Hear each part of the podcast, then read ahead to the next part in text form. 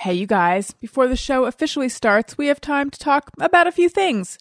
Actually, just one thing. And the main thing, the only thing, the thing I want to talk to you guys about is Casper mattresses. You're probably familiar with Casper mattresses. They are super high quality, affordable mattresses that you order online.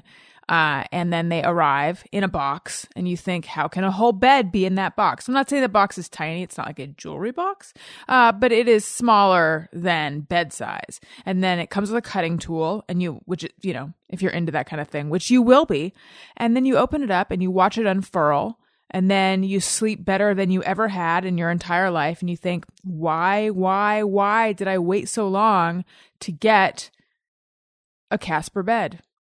Why are you waiting so long? Don't wait that long.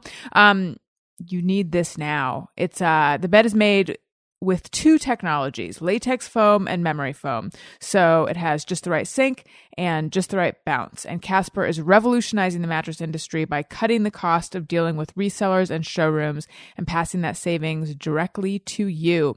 Risk free trial and return policy. You can try sleeping on a Casper for 100 days, free delivery, painless returns. The mattresses are made in America. Get $50 towards any mattress purchase by visiting www.casper.com slash best friend and using the promo code best friend. So again, that's www.casper, C-A-S-P-E-R dot com slash best friend and use, using promo code best friend. Terms and conditions apply. Okay. Here is the episode with Alex Blagg. I really enjoyed talking with him. I think you'll enjoy listening. I hope you will. Please do. It's the desired response. And uh, here it is. Allison Rosen. Allison Rosen is your new best friend. Allison,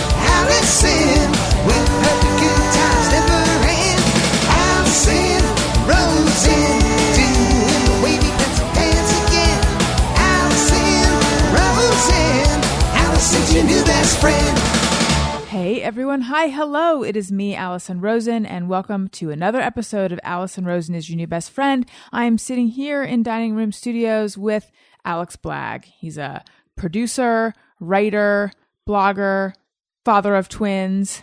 What am I missing? Uh, a cancer.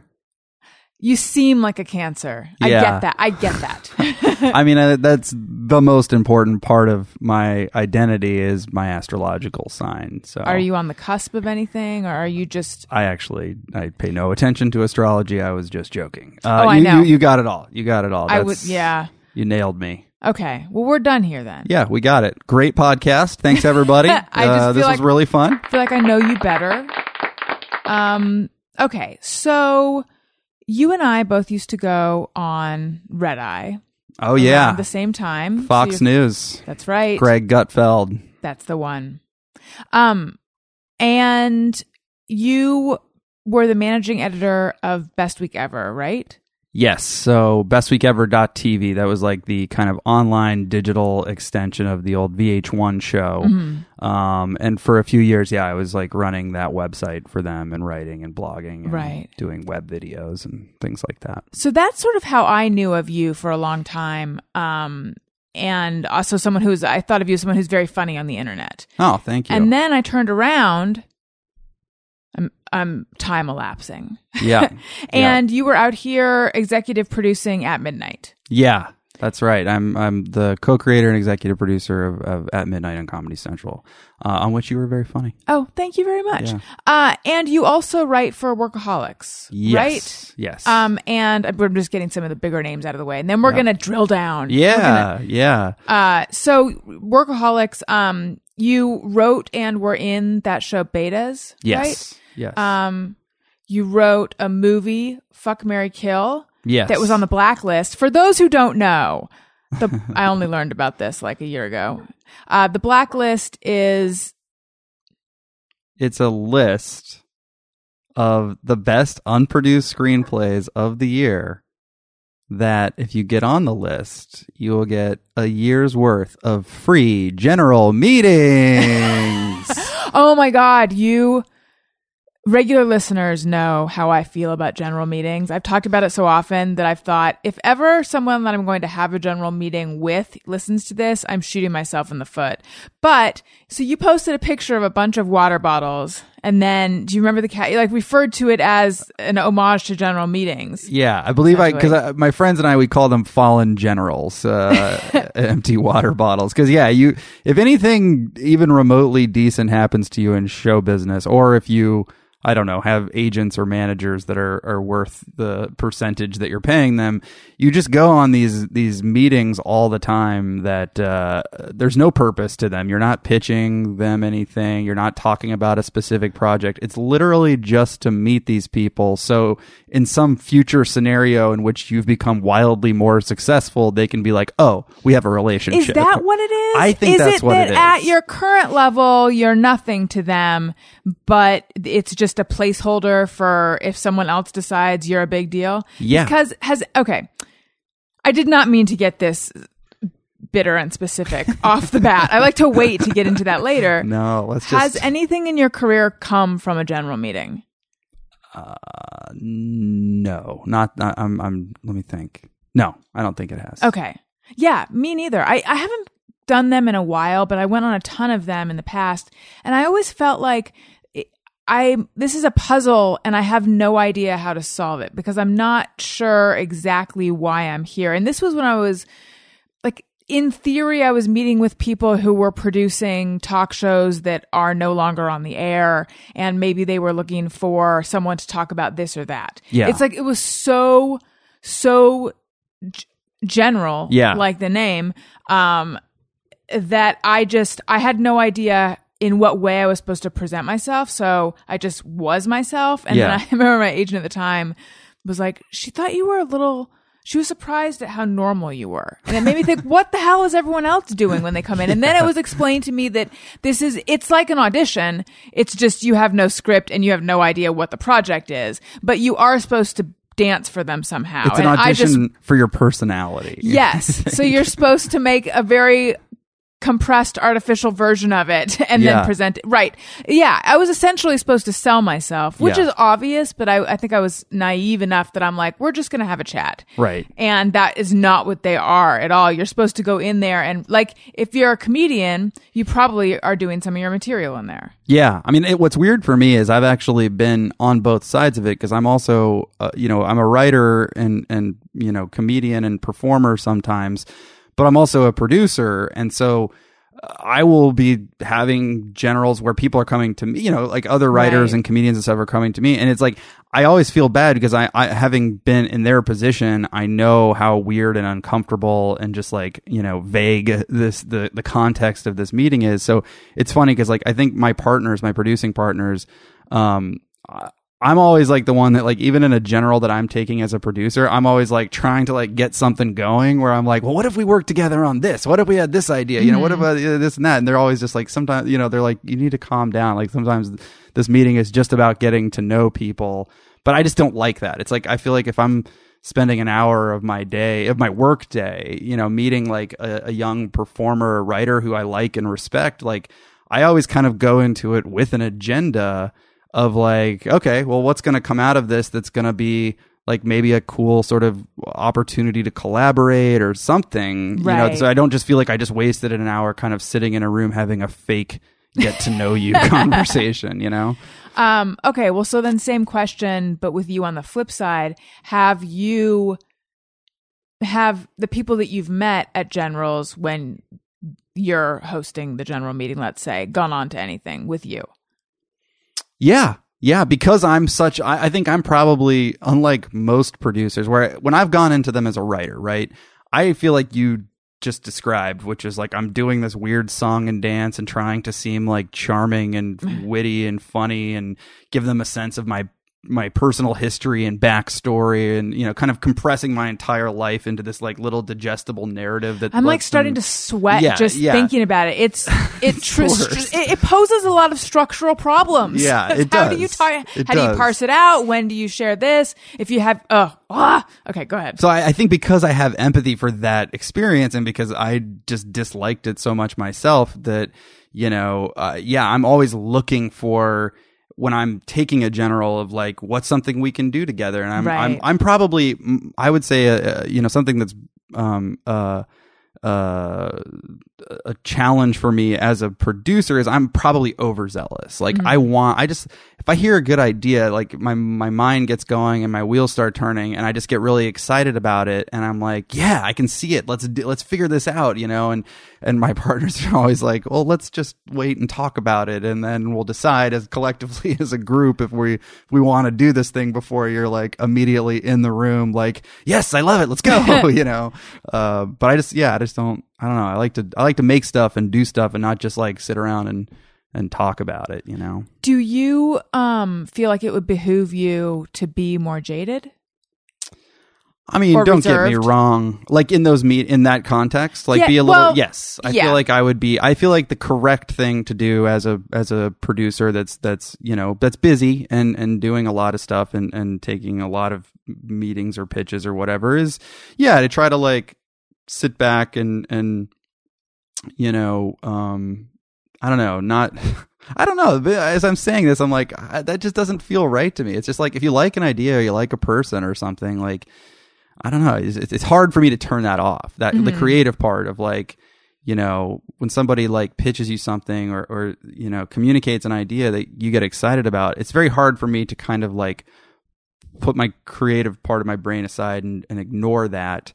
Uh, being the kind of from a conservative business standpoint of like I need to think about the repercussions of like can I take on that additional project Right. and and I think that's part of like why my partners and I work so well together is like I come from a you know a comedy and a writing background. They come from much more of a business background. They were both like agents at UTA and and and I think we sort of approach it a little bit differently, but in like a complementary way where they will sometimes sort of help balance me out and like be like, okay, let's think about the big picture of this. Like, yes, we all agree we can see what this project would be, but is anybody else going to buy it? Is there any, you know, is there is there even is it worth the time that we're inevitably going to have to invest into this to to develop it into something, you know? And and they I think they kind of help curb my enthusiasm um as it were.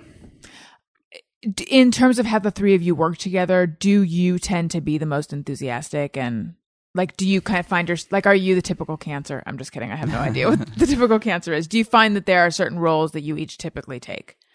Yeah, I think you know we. What's good about it is that we all have like overlapping skill sets. I think like even though they come from more of uh, on the business side of the you know of, of a background, they also have really good creative instincts and, and a lot of smart ideas that I think are additive and help the projects that that we're doing. And I think even though I'm coming from more of like the kind of sort of creative side of the business, um, you know, I think I also have somewhat, you know, I can have a good instinct for sort of uh, entrepreneurial opportunities and and um, you know, and, and and some kind of handle on the business side of things that we're all able to kind of have all of these discussions together, and we really do sort of operate as like a, a brain trust. Um, so no one person is really making you know all the decisions or calling all the shots. It's it's definitely kind of a collaborative partnership, and I think that I know that that helps me a lot just in the way that I work. You know that I just I, I even as a writer, it's like I I love like being in a TV writers room or something because it's so collaborative and you're you're, you're having you know I, I sort of thrive off other people's ideas and and can kind of add on and build to those things. And I think sometimes like I need a filter for my own ideas and instincts. And um, yeah, so I, I feel like it, it kind of works. It works out well that way. I don't even know how we got to here, but Is there this might be a hard question. Is there an example of a creative endeavor you have been involved in? Um, it could be a while ago where you didn't have that filter and you didn't have people to bounce ideas off of, and it wasn't as good as it could be could have been because of that. Yeah, I mean, I feel like you know, because what's weird is I, I, there's like multiple parts of I would say my my kind of career and my business. You know, so I have the producing stuff I do with John and Jason through Serious Business, which is you know at midnight, and a bunch of other shows that we, we've set up and sold uh, at other places.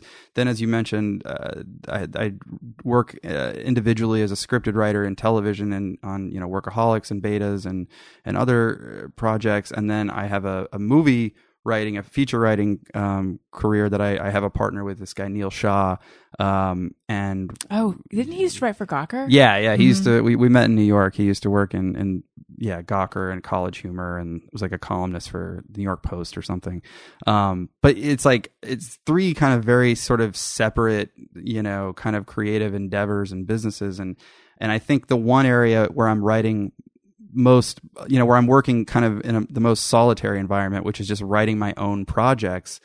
I I do like I I think that um they're sometimes they're just not a- you know they're not as strong as as just having other people to bounce things off Like, of. is It there just- a piece of shit out there that has your name on it? Oh yeah, for sure. I mean, like I probably haven't even written like I have a I've written a few screenplays alone and a few pilots alone and I mean maybe one of them I would like confidently stand behind and be like this is good. I like it. The rest of them are are just yeah, they were they were kind of each individual unique failures in their own way and I think part of it is like you know, as I've gotten older, I've gotten more in touch with my creative sort of uh, limitations and obstacles and, and bad habits and things like that. And you What know, are, what I'm, are they? well, my I'm definitely like the person who I will write a first draft and just be ready to send it out. You know, like uh, here it is. You know, like I, I you know, and, and it's that's the worst thing you can do because as as you know, the old cliche is like writing is rewriting, and, and that's really true. You know, it's like you have to you have to get something on paper and then you have to spend a lot of time going over and over it again making it good and i just am i, I think i'm like kind of ADD and like I I just and also it's just like that thing where you've written something alone in a vacuum and you just I, I crave somebody else's feedback and, and input. And so yeah like I think in the past maybe I, I probably sent things out before I should have you know before I had really spent the time like honing and making them good and figuring out like what was working and what was not working. Um but you know I think also having these kind of partnerships has has helped me learn about myself and like you know having more self-awareness as a writer and creative person i think does help and makes you better because then you're like uh, aware of and, and looking out for the sort of pitfalls that you're likely to fall into So when I hear about all the things you do, I think you must be really, really busy. Are you, or is there some way that these three things all work together in a not uh, mania inducing kind of organization? Yeah, no, I mean it's I am busy, but I've also I've really kind of worked hard to sort of um, organize and design my life in a way that allows me to do as much as I can. You know, um, I get up very early. I go to What sleep time? pretty early. I get up at six Mm. uh, every day, and um, and that you know that that helps. Like I try to be somewhat like efficient with my time. Um, and then, you know, there have been times as my career has evolved, you know, in all three of these arenas, there are starting to be some, you know, kind of overlaps and and ways that they I can kind of strategically put things together that that does help with the time management stuff. But there's also definitely times where like you know, I'm out with a movie pitch and you know, trying to work on a, a show we're producing and and uh, you know writing a new pilot or whatever at the same time and then it's just a matter of like finding little pockets of time throughout the day and, and you know correctly allotting time to each of those things to make sure they're all just moving forward you know How do you feel about whiteboards? This comes up on the show. Yeah, I like whiteboards. I mean, that was something that I never used them until I got into a writer's room. And uh, I mean, so much of both of the writers' rooms, the scripted writers' rooms that I've been in, and were, you know, it's it's all about the whiteboard. You're just sitting there all day long looking at a whiteboard and, you know, writing ideas onto it and moving them around. And, and it's almost like doing this like collective crossword puzzle sometimes that you're, you know, except instead of words and clues, you're throwing out like personal life experiences and anecdotes and jokes and you know room bits or whatever and and kind of slowly putting this puzzle of a an episode together. And I love that process. Like it's so fun for me to to do that. And like it really taught me the value of of truly like breaking down a story into its like elemental beats and figuring all that stuff out because the way that that scripted TV works is I mean you know the, the room collectively goes through these steps where you're starting from just like blue sky ideas like oh an episode where this happens or that happens and then you're kind of like okay well what would that look like? You know what's sort of the broad strokes of that right? And then you kind of do like a real broad stroke sort of breakdown of it and then you're like okay let's flesh out act 1 act 2 act 3 and it's like as each of those steps, the whole thing is just becoming more and more kind of like distilled and Mm-hmm. and deeper and richer and fuller. And by the time by the end of it, the the writer who's assigned that episode um, goes off to write a one sheet and then an outline, and it's like it's kind of the most fun way to write because it's all sort of the hard work has been done by the the room by the Mhm. team and like you, you just kind of get to give it some like give it your flavor and like add some of your sort of voice and jokes to it um and it's like taught me a lot how like when i'm trying to write by myself i try to you know do what i can to replicate the process that that i've learned in scripted So how rooms frequently do you work on Workaholics? uh, this last season was my first season on it. I just worked on it over the summer. Um, and that was like a dream job. Those guys are, are super funny and just like all three of them are in the room together, which was, that was an interesting and kind of new thing for me where like, you know, you're actually pitching jokes and lines to the people that are going to say them. And like they've done the show. This was the sixth season that I Mhm. was writing on. So it's like, they have it so figured out. They know who they are. They know who their characters are. They know what works for their show. And, you know, that was a really cool thing to kind of be sort of like jump into that process and sort of learn how they do it. And like, everybody there was just super nice. And like, it's just a very like laid back, relaxed vibe because it's like you know you work on a show that's like in its first season and it's just like it's naturally just a little bit like everyone's a little nervous and sweaty and like trying to figure this Mhm. out and is the network gonna like it and blah blah blah and and which was that the show betas I wrote for um, which was also a great experience but it was much more of that where it was like you're kind of everyone's scrambling to figure the show out you know um, but being on a show that was into its sixth season, it was just totally different because it was like it was just so relaxed because everyone was confident and like, yeah, we know what we're doing here, Mhm. and we're just gonna like, you know, get together every day and throw out ideas and have fun. And no one was like nervous about, oh my god, it's a deadline, you know, we got to get this outline out. Uh, and that was that was really cool. Um, and uh, it was a great great staff of people. And the only the only the only negative thing about it is they they actually shoot in this like uh hellish industrial wasteland in Van Nuys.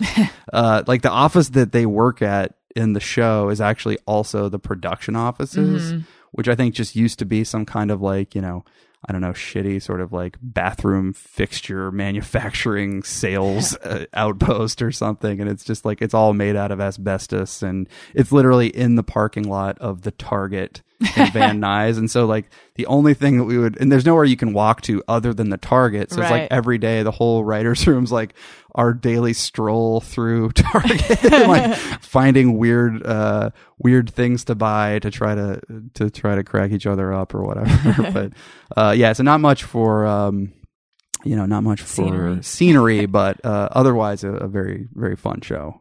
So that was this past summer that you were working on Workaholics. And you were also, for a time, working as the head writer on At Midnight, right? Yeah, yeah. So I um so that midnight was a show that uh was based on an idea I had like back before I even got into to television to producing or anything. I when I was still working in web publishing, I, I had like an I G you know a G doc kind of a just random list of ideas, and I remember I wrote down um game show where comedians compete at hashtag games Mm-hmm. that was sort of the the seed of of what that show became. And then when um, I joined up with John and Jason, you know, I at that point had realized like you know I had done the best week ever thing.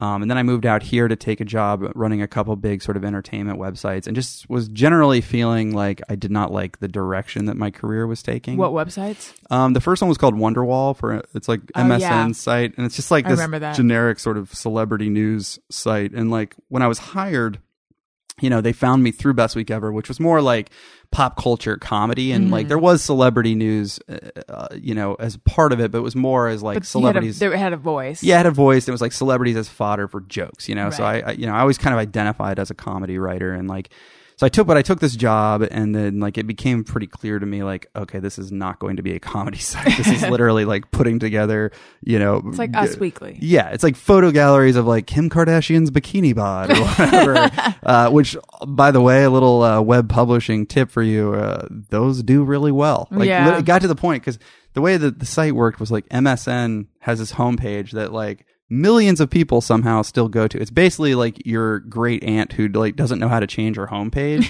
so every morning she opens her computer, turns her computer on, it's the MSN page.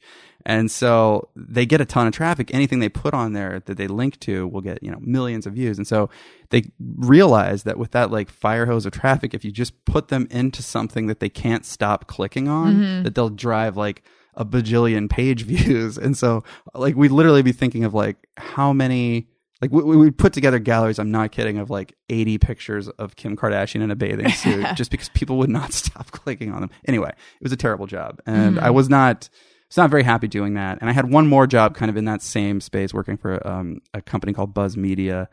And I just was like, I gotta, I'm getting too far afield from what I want to be doing, so I quit doing Which that. was comedy. Yeah, which was comedy and writing. I mean, really, like my kind of ultimate sort of goal destination has been to, you know, write and create um, scripted television and movies. You know, I was like from my earliest age, it's like what I always wanted to do. And I've taken kind of a weird, winding and circuitous sort of journey towards that. But um, that was like really the part of my like professional life where I felt like I was not going in the right direction, you know? Yeah. like everything I do now, it's like it's not always a straight line, but it feels like generally it's like going towards where I want to be going. How long did you make um, photo galleries on the internet? it was a it was a two year uh, a two year sort of diversion um, for me. Were you depressed during that time? Yeah, yeah, I really was. I was like, it was a thing where like my wife and I would come home from work just so like, you know, bummed out and like feeling cynical about the internet in general. I mean, Mhm. things like that. When you start to realize like all the like gaming that people do for traffic and hits and how like ultimately it's like you have this audience of millions that n- but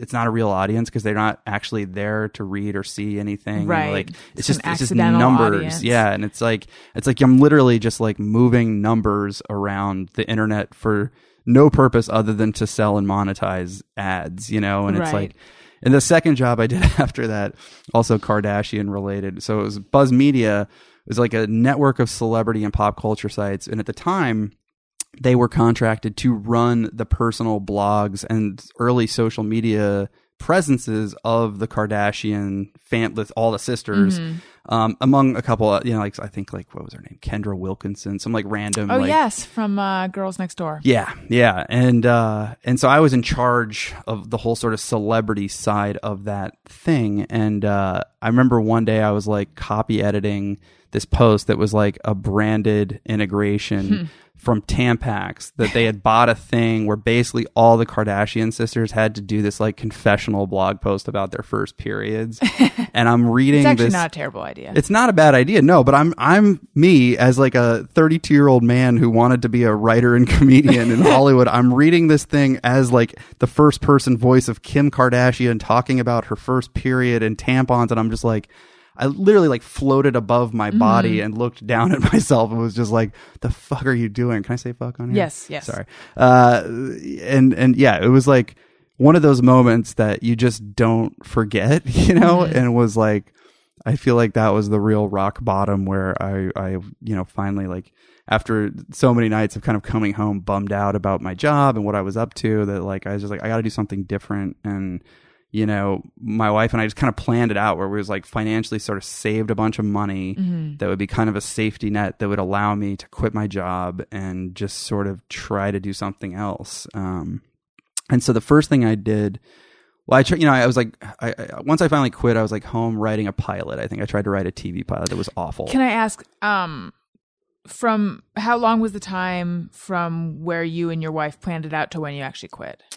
At that point, it was maybe four or five months. It wasn't that long, really. It was And just like, Was it just four or five months of like living as as cheaply as possible to save money. Yeah, it was it was a mixture of both being frugal and it was good timing. It was like good luck in a way where my wife, um, she's a freelance uh, food stylist and culinary producer, and so she works on a lot of like food TV shows and food ads and stuff like that. And she was just really busy, so she was working a lot, so she was making a bunch of money. And like as bad as those two jobs that I were doing, I was doing out here, they paid really well, Right. and so that was like part of why I think I took the job was just like as a 28 year old, they they dangled a ton of money in front of me. I was like, that's not, I'm gonna be rich, you know. And it's like, uh, and so I, yeah, we were able, I think, in a few months to to save enough to where we basically just put all her money into savings, and I, you know, we lived on my salary, and um, and yeah, had just enough. I mean, it wasn't like we had like a largesse where we were like it was going to be a luxurious sort of uh, I'm going to spend 6 months like traveling Europe and go find myself. Right. It was like I have just enough runway to just figure something else out and kind of reboot like what I'm doing with my life and uh and it, it's you know and it's funny because it's like my plan was like all right i'm going to write a screenplay i'm going to write a pilot i'm going to go sell those and i'm going to get uh, you know a job in television and blah blah blah and and it just you know it, it didn't work out like that it was like i wrote a bad pilot that my agent was like you know he put on a nice face and was kind of like oh, this is a great first uh first try you know? and he had like a ton of notes and What was it about, roughly? it, was called IRL. It was called in Oh. real life, and it was about. This was like in 2009, I think, and it was kind of during the sort of the Hills Laguna Beach heyday, and it was basically about a high school.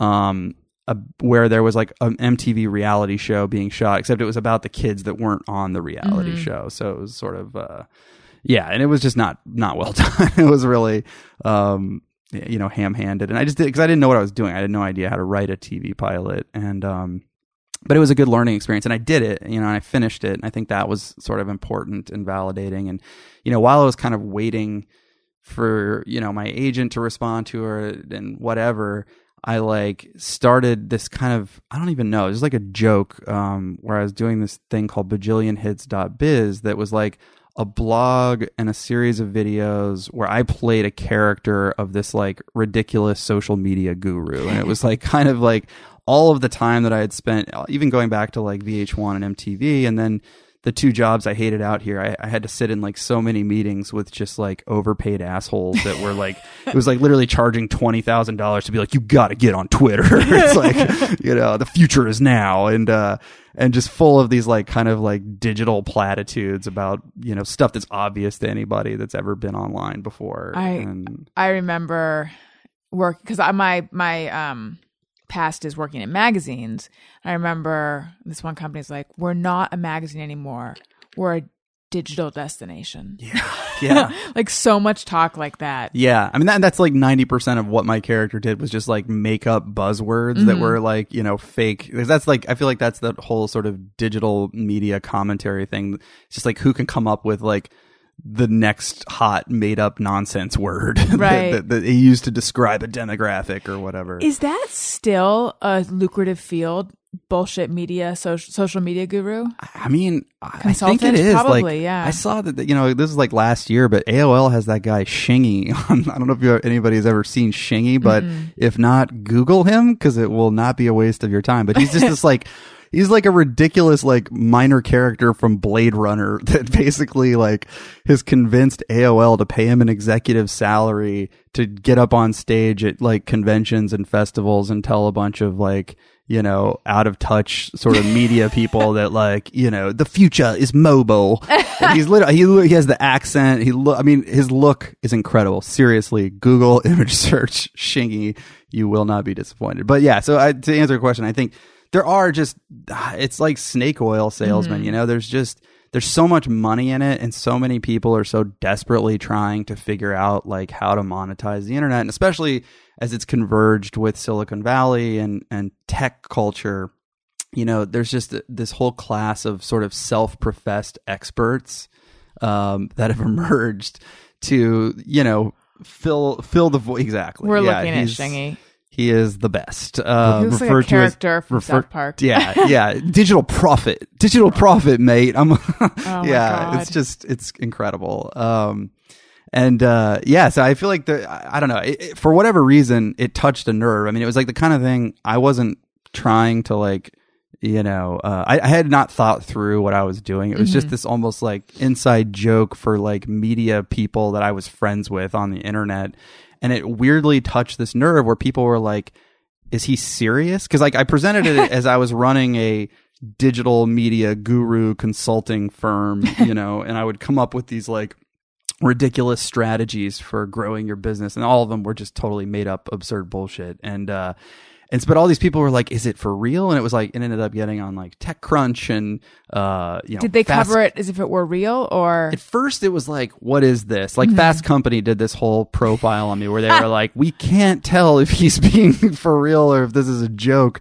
Um, and then, but then it became clear, I think, over time, most people got that it was a joke. Um, were they? Did Fast Company interview you? yeah, yeah, did- they, they did, you this do it in character? Yeah, and it was weird. It was like a little. It was a little weird. And then, and uh, the Daily Beast did one too that I, I think I did in character. And uh, But they so they didn't know they were getting a character. the, the the journalists I think knew they were getting a character. The Fast Company one was a little bit more kind of like, what is this? The but, but the um, Daily Beast guy knew that I was a character. Like he called like the headline of that is they call they compared my character to like the Stephen Colbert of tech and and media Gotcha. stuff. So it was like what he what Colbert was doing to like right wing pundits is what I was trying to do to to you know idiot sort of digital guru people and like and that was actually the I mean it was it was fun you know and it like ended up being the thing like other than that failed pilot that I wrote that just went nowhere. Like it ended up kind of being the thing that started to get me some attention and and like some meetings some general meetings. I got like some sick generals that I went on. Got a ton of free gens. water. Sick jennies. And uh and like you know and it, it it weirdly led to like you know i was basically for a year able to kind of cobble together a living just like you know I would do I would make videos for like like I went to Internet Week New York and made a mm-hmm. bunch of videos for them and gave like a keynote thing. And, and then like a few conferences like paid like I got paid to like go to London and speak at this weird thing. And like it was fun. And and like like I said it was it was nice to be able to sort of eke out a living doing comedy and doing something that was creative. But then the downside of it was like because the character was such a like ridiculous blowhard who also had my name. It was like there was a weird kind of gray area where i started feeling like oh like i don't want people to think this is actually who i am because he's such an asshole. Um and so i just I it, I started to get uncomfortable with it, and then also just felt like, okay, I did this joke, you know, like everybody gets it, and it was a moment where I was like, okay, I could keep, I could really try to push this and like, you know, blow it up and make it a thing and make this my brand or whatever. Um, I'm sorry, which Alex Blagg am I talking to yeah, right now? yeah, it's that's that's exactly the problem. Is there would be too many times where I'd be saying something and it's like, wait, which version of me Yeah. is that? uh, and so yeah, I, I kind of like quietly just sort of retired that uh, project and and you know sort of moved on. And it was around the time then that I, um, John, my producing partner, who at the time was actually my first agent at, at UTA, Mm-hmm. Okay. and um, he's the guy that got me that that job that moved me out here. Uh, and we'd you know we'd been in touch, and at that point in time, he was like, you know, I hate being an agent. I want to get out of get out of this, and I want to start a production company and actually like make stuff. But Just what you want to hear from your agent. yeah, yeah, it's like great. no, at that point, he'd already actually moved on, and like they, what they do is sometimes they'll hand you off to another Mm, agent. okay. So I was already at that point working with a different guy, but he was like, you know, I need somebody. You know, I want to start this production company, but I need somebody that kind of has more like of a creative background. And would you be interested? And you know, at the time, my thinking was just like, well. I'm like still writing pilots and kind of, you know, waiting for the phone to ring, waiting for my agents to call to like, you know, get me another general meeting or whatever. And so I was just like, yeah, I mean, I guess I need some kind of day job. And I feel like if I'm going to do that, I'd rather at least be making stuff and working kind of within the same sort of, you know, industry that I want to be working in ultimately as a writer in, of scripted television. And so, um, we started up together with another guy with Jason who John knew from UTA and um and at the time like we just really you know when you're starting out as a production company you're literally just calling yourselves producers. Like you're not you haven't done anything yet. And so it's tougher at first because you know people don't take you that seriously. And and so and you kind of have to like really self generate a lot of the projects that you're going to start out with, which is what we did. You know, we came up with a whole list of things, like a slate of ideas that um, at midnight came out of. Is that why you named yourselves what you named yourselves? Because you felt like you weren't being taken seriously? Serious business, yeah. Yeah. It was like it was like a uh, a little bit of that. It was just it was kind of like a self deprecating joke about just that we were not a ser- we we were like we did not look like three serious producers or whatever. We were three young people without an office and with you know having done nothing, and so we. As a joke, like our whole visual identity looks very like it looks like the Wall Street Journal. Like it's very conservative. We actually paid the Wall Street Journal um, illustrator who does all the little head cuts to draw head cuts of us, and um, you know, and so it was kind of yeah, it was semi ironic, I guess, sort of statement. It's weird. So, you know Jesse Thorn? yeah, of course. Um, his Twitter avatar is that style as Mm-hmm. well.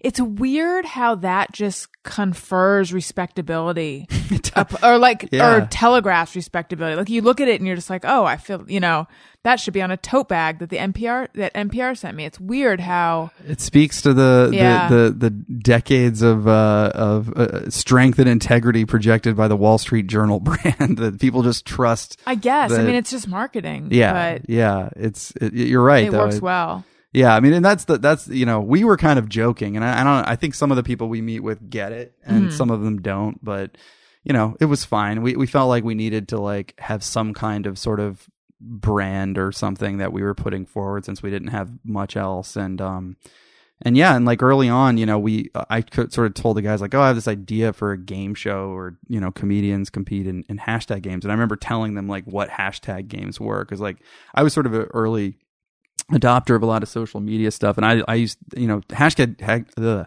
hashtag games go all the way back to like I think I started seeing them in like 2007 2008. Mhm. I remember sitting there in my office and I would just like a, totally nerd out on like you know stoner books or whatever and like Right. pitch out like eight tweets and just like I don't know it like hit this button in my brain of like just wanting to like write jokes based on a, a premise like that and so and I was always saw how like addictive and powerful mm-hmm. that was and and I kind of explained it to them and showed them how like some of the recent hashtags like that had just like you know hundreds of thousands of tweets or whatever that people Right.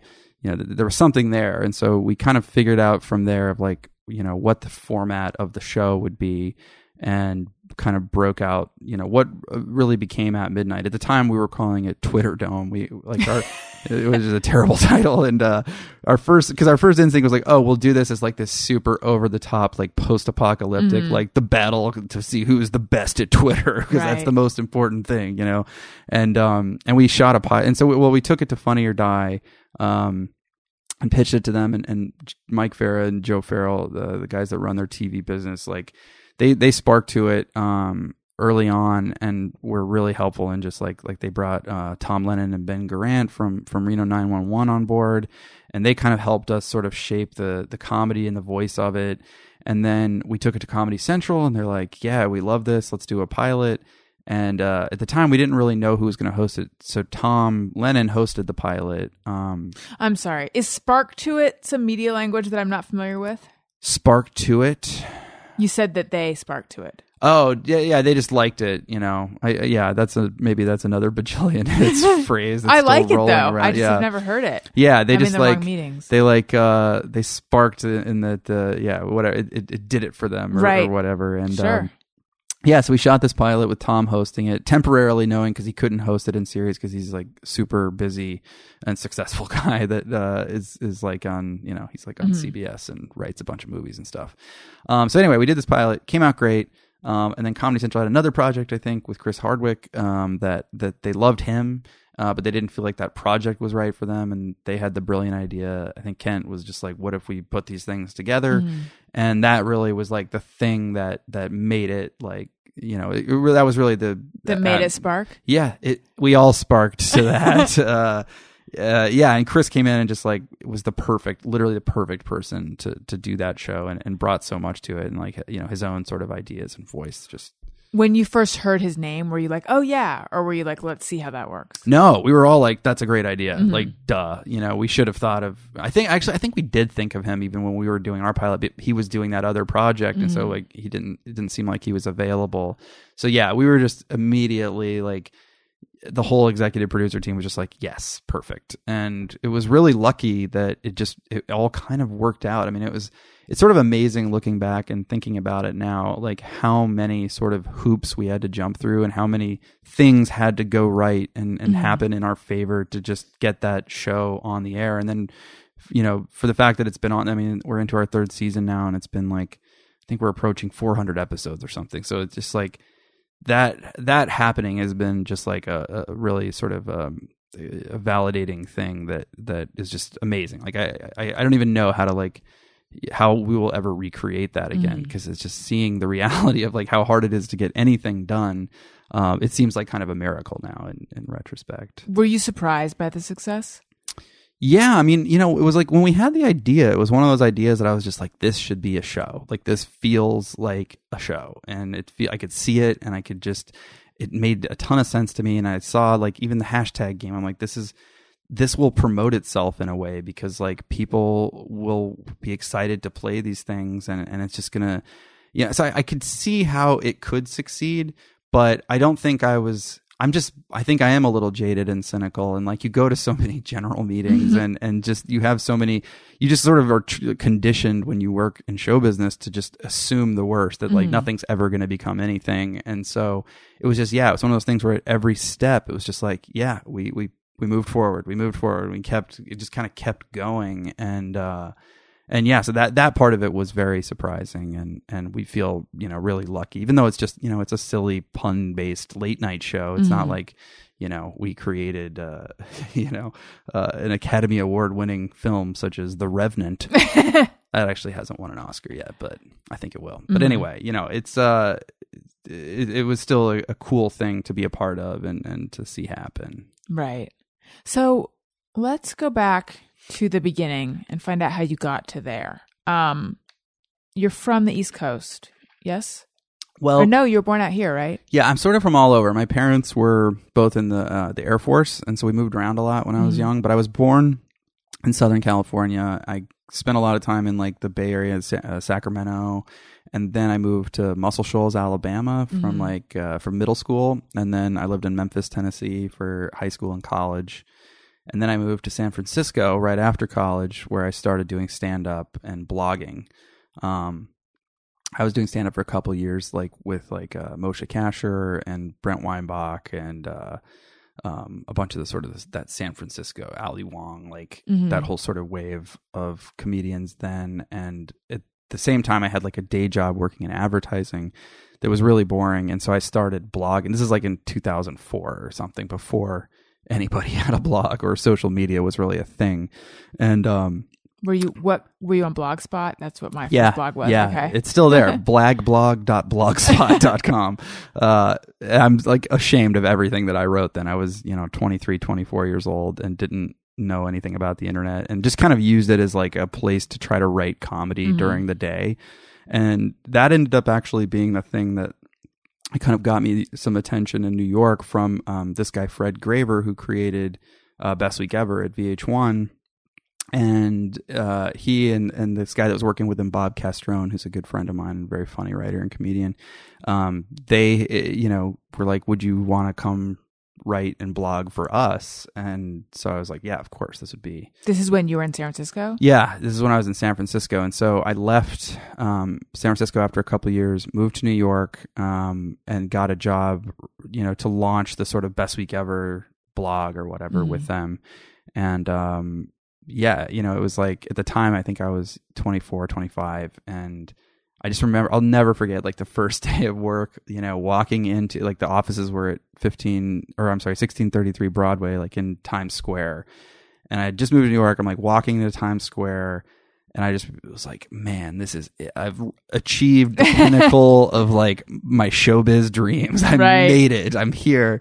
And it's just so funny how like how quickly that becomes like, oh, I'm just a blogger. like I mm-hmm. want to, I want to be, I want to be doing something else. I want to be, you know, writing and, and whatever. And like, but at the moment it felt like, you know, It's funny. I, re- I remember that feeling of walking into a new job and everything being feeling the feeling that everything is shiny and new. Yeah. But always with the awareness in on like that first day that eventually this will just be old hat and not at all special. Yeah, yeah, and it's and I That's life. It's it's a hundred percent. And like the older I've gotten, and the more that's that's happened to me, and the more that I've experienced, it's so true that it's just like the thing. Especially I think in show business is just that it's like the goal line is always moving. Like mm-hmm. you never get there. You're always no matter what you do, and no matter what you accomplish. There's always further to go, and you're, you know, so it's like you can't think of it as trying to reach a destination. It's just like, you know, your career is what you're doing at the moment, and that's like, Right. you know, Um, okay, so moved around a lot as a kid, parents both in the Air Force. What did they do? Uh, my dad was a rescue pilot, so he flew helicopters, uh, and my mom was a contracts administrator, so she was a little bit more of like an office job, but she would, you know, negotiate the purchase of, um, you know, military supplies and equipment and stuff. Do you have siblings? Yeah, I have a little sister, Erin. She's uh, she lives in Seattle. So what were you like as a kid? Um, I was sort of like an awkward, chubby kid, I would say, and I think you know because we moved around a fair amount that uh, you know I feel like I never had sort of a like consistent narrative and surroundings in my life where it was like it feels like it was in chapters um and and so i think you know I, think i had this like need to be liked and accepted and and please people because i would you know come into a new school and you just you're immediately like trying to latch on to some kind of sort of social acceptance or whatever. And um and so you know i think i was just kind of like awkward and nerdy um and and, and in high school was when i started to i feel like get a little bit more comfortable with myself and like you know i was always the person that had you know friend i just like i had friends in every one of the like social cliques and kind of moved among among them and and i don't know i never really had like a You're a human hashtag. yeah, yeah, it was a human hashtag. That's what they used to call me back in 1997. They're like, "You're a human hashtag." We have no idea what a hashtag is, but But remember this. that's what you are. uh, yeah, and, and I don't know, and it was like I played sports, but I was also on student council, and I, you know, I made good grades, but I like smoked a lot of pot and did acid at school. like I was just one of those kids that like I didn't really have a kind of holistic identity of like you know you're this. And, and I just like I don't know. I just liked having I, I just wanted people I think to like me. And so I tried to be friends with everybody. And um and I and it was weird though because it was like I grew up in the South I went to a Southern Baptist high school that was kind of odd you know and I don't think I fit in very well there I I, don't I was never religious um my Were you- parents were but I was not what what what religion? uh, they're just like kind of they're like progressive Christians, you know, Mm-hmm. like cool Jesus type Christians. I'm not quite sure what that means. It's just like Jesus can have an earring, you know, and like maybe he listens to Daft Punk. Oh, see, like, I feel like I feel like sometimes the cool Jesus people are secretly more religious than the uncool Jesus people. I, I mean, they're super religious. Okay. Like they're like it is a Yes. huge part of their lives, and they're Like, like, that new Christianity movement Yeah. of like big, cool earring wearing Yeah. pro- people and um, loud sermons. Those Yeah. people are fucking not fucking around. Yeah, no, I've, I've, I mean, I haven't been in a long time to church with them. At a certain point, I just finally told them, like, I'm sorry, I, I love you, but I can't. This is just not for me. It feels weird when I go here, like, um, but I remember even like, I, it's probably been 15 years since I've been to a church service with them. But the last time I went, I remember just like, you know, it's like, yeah, the band is playing rock and rap music, and they're like, like showing clips from from movies, from like Face Off or whatever. like, literally, the preacher's like part of the biblical message that he's presenting shares some kind of overlapping theme with Face Off, the John Travolta, Nicolas Cage '90s action thriller. I just was like, what What is this? But I, you know, it makes them happy. They they they find something in it. So I guess you know, Are they okay with you not finding something in it? you know, I think they are now. Like they've, I think they'd prefer if I shared their belief system and and you know, but there, it's not like when I was in college, we would have like you know spirited debates at the dinner table about mm-hmm. whether God exists and stuff like that. And you know, I've chilled out about like I at a certain point, I think if if you're an atheist or agnostic, I think it's good to go to a place where you're you don't want to be angry about other people's beliefs. Right. You know what I mean? And like, I think when you're young, it's easy coming out of, especially out of like a religious high school. I had like a chip on my shoulder and wanted to like disprove everybody Mhm. else's stuff. And, and at a certain point, it's just like, ah, whatever. You believe whatever you want. I don't care. Were you raised with shame around sex and that kind of typical, like you usually hear about that stuff with people who grew up very Catholic? Yeah, no, not like sex was never something that was like that openly discussed uh, in my house. Like it was never, I mean, not stigmatized. It wasn't like they were trying to keep me away from girls or anything.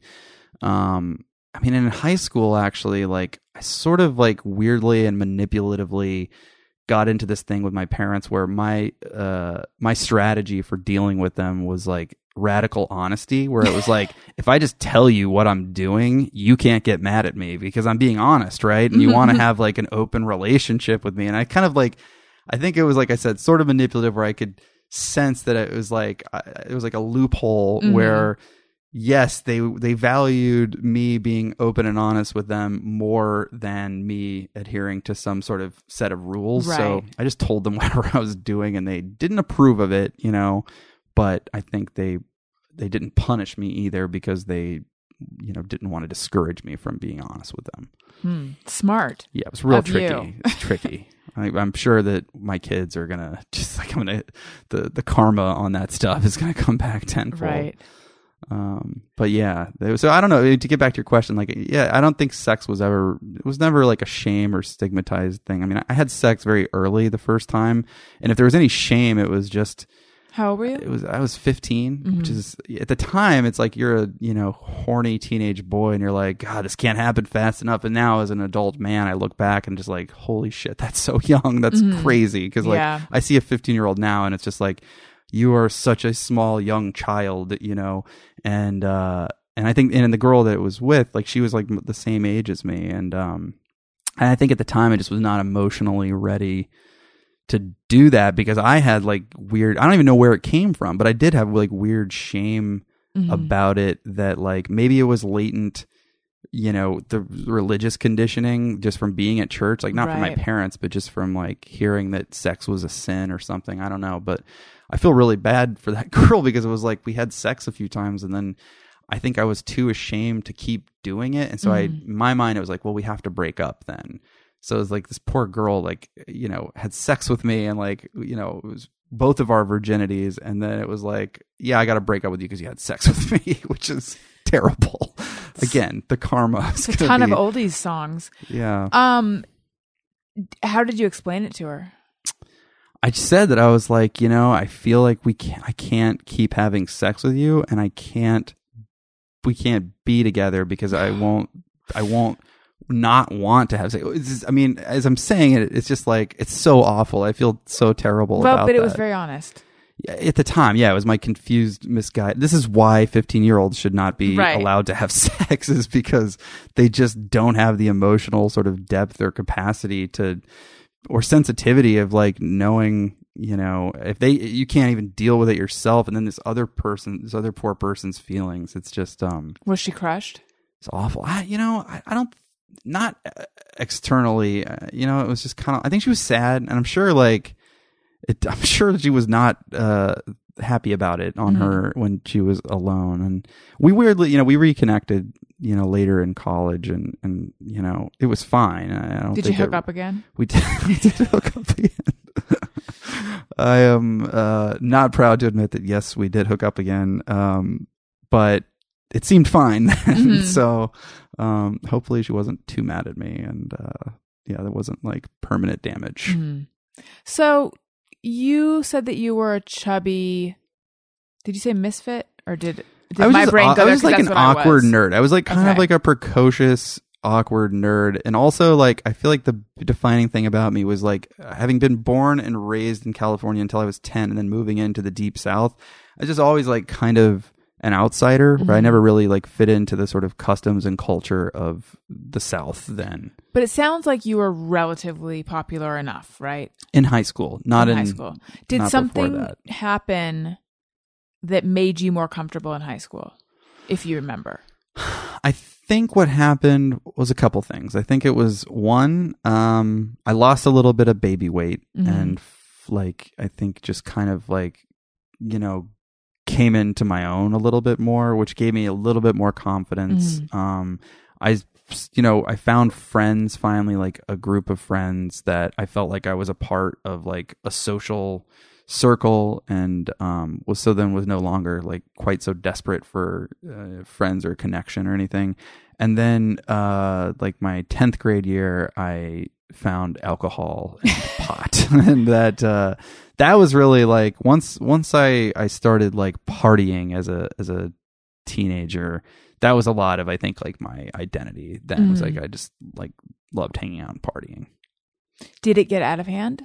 yeah, I'm eight years sober now. Okay. So, uh, the South, I mean, where I grew up was like, that is the kind of, it's sort of a frat culture, even in high school. So it's Mhm. like, it's like they're kind of breeding you for these sort of Southern style frat cultures where everybody goes to like Ole Miss, Alabama, Tennessee, you know, Mississippi State. There's like five, six schools that all kind of have the identical Greek driven sort of, you know, f- Southern frat bro culture. Mhm. And, you know, because I just didn't know any better. And that's like what I grew up around and like what I was sort of indoctrinated into. I, uh, I was that for a long time. But the odd sort of part of it was even then, there was a part of me that knew like this isn't really who you are. This is Mhm. just you're you're sort of blending in and playing along because you know you want people to like you, but this isn't this isn't who you are. Mm.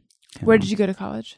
I went to Ole Miss for my freshman year, and then that was kind of at the point at which I realized, and I was like in a fraternity and, and did that whole sort of freshman college thing, and was like, ah, you know, this isn't what I want to do, and that was sort of at the point where I was like, I want to be a writer for movies, Mhm. and so I went. I was like, I want to go to film school, but at that point, my only option really was the University of Memphis, where I grew up, because like um, you know, I, I did not have the grades or or money really to go try to go to like NYU or you Mhm. know like a, a big film school, and they, I probably wouldn't have gotten in. Um, so yeah, I, I transferred to the University of Memphis and went to through their film and TV program, which is essentially just teaching you how to become like a cameraman at the local news station. it's like you're literally working on these like old 70s video cameras and like I remember they in the editing class we were like on a Steenbeck machine like cutting and splicing with tape. Mm. this is in 2002, you know. Definitely the direction the uh, industry was headed. They're like, we cannot let you need to know how to splice film reels together. Um, so yeah, that that was kind of, but that was like a turning point where I think I I started getting, a, I, I went in a d- different direction from kind of the frat guy, sort Mhm. of southern bro kind of part of my high school identity, and got really into, you know, got really into film and got really into um, literature and like just reading a lot and learning a lot. And even though it wasn't a great college, I think I sort of self taught a lot and, and just really like immersed myself in, um, you know, in film and television sort of theory and culture. Mhm. So then you graduated, and what did you do? So I graduated and, and well, during college, I worked on um, that movie 21 Grams, the, uh, the uh, Alejandro Iñárritu, who did the Mhm. Revenant actually, directed it. It was like Sean Penn and Naomi Watts and Benicio del Toro. And I got a job in the locations department when I was in college.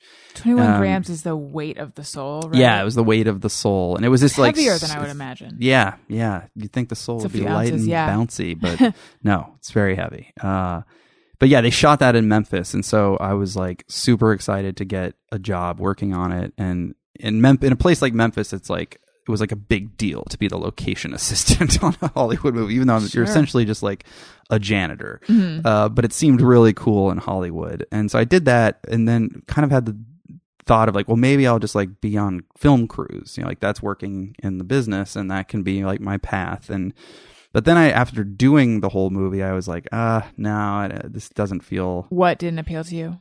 just the fact that like what I was doing, like I saw the path, and it was like you would go from like a location assistant to being maybe an assistant location manager to being a location manager, and even the location managers I was working with, who were super nice guys, were older, they were in their 30s Mhm.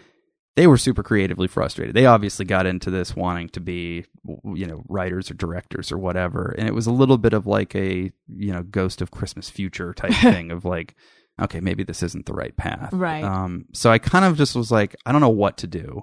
I'm in Memphis. I didn't feel, I felt like I was not ready to go to LA because I didn't have anything to show for myself. I didn't even know what I was doing. I just was like, I want to be a writer.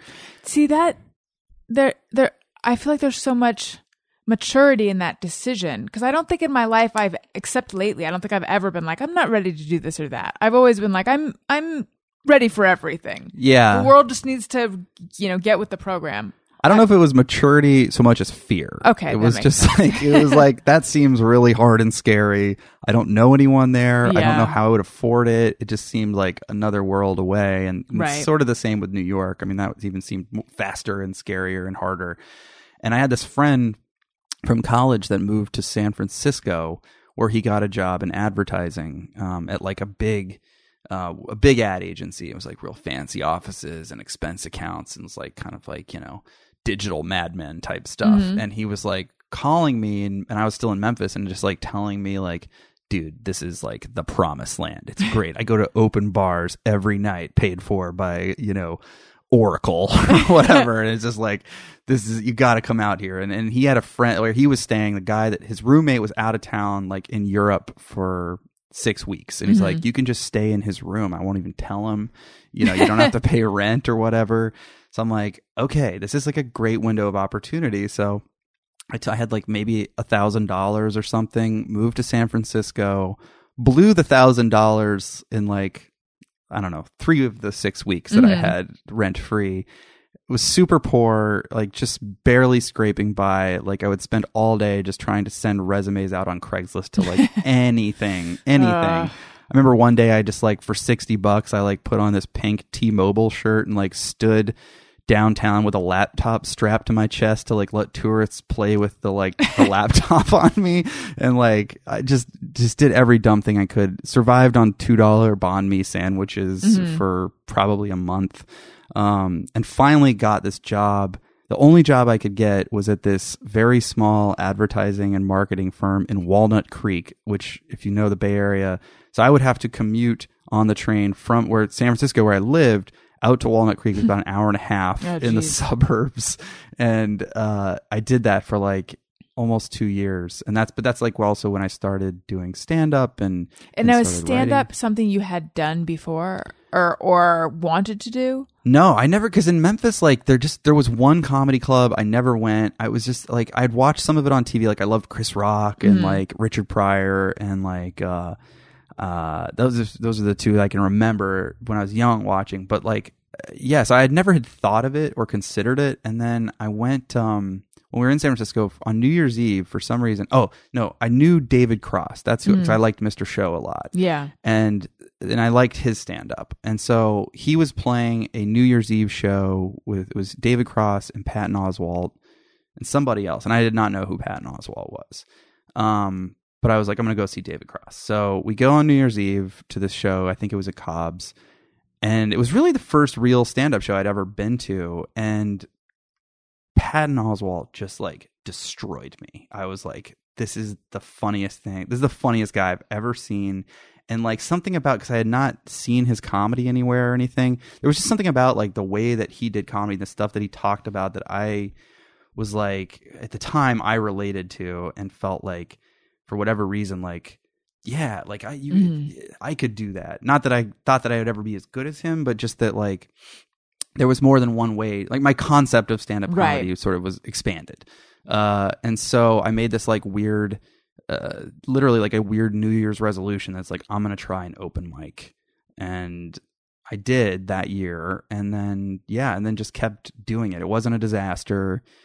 And I got, you know, I was like, I didn't really have much else to do because I was so broke at the Mhm. time that was like, it kind of also became like just something to do at night Mhm. you know and um yeah so i did it like almost every night for for two years and and really liked it um and then when i moved to new york i think i just got so busy with work and like yeah, i never really wanted to be a stand-up comedian in the in the sense of like I wanted like a, an hour long special. It was always just kind of like a way into like comedy and into writing and just to like you know get a foot into the entertainment industry. And so ultimately, I stopped doing it um, because also I met my wife and like I just I no longer wanted to spend every night in a comedy club waiting to do seven minutes for a you know half empty room of bored people. Um, and I just wasn't that good. Also, like I think a lot of the people that I I wasn't bad, but I wasn't.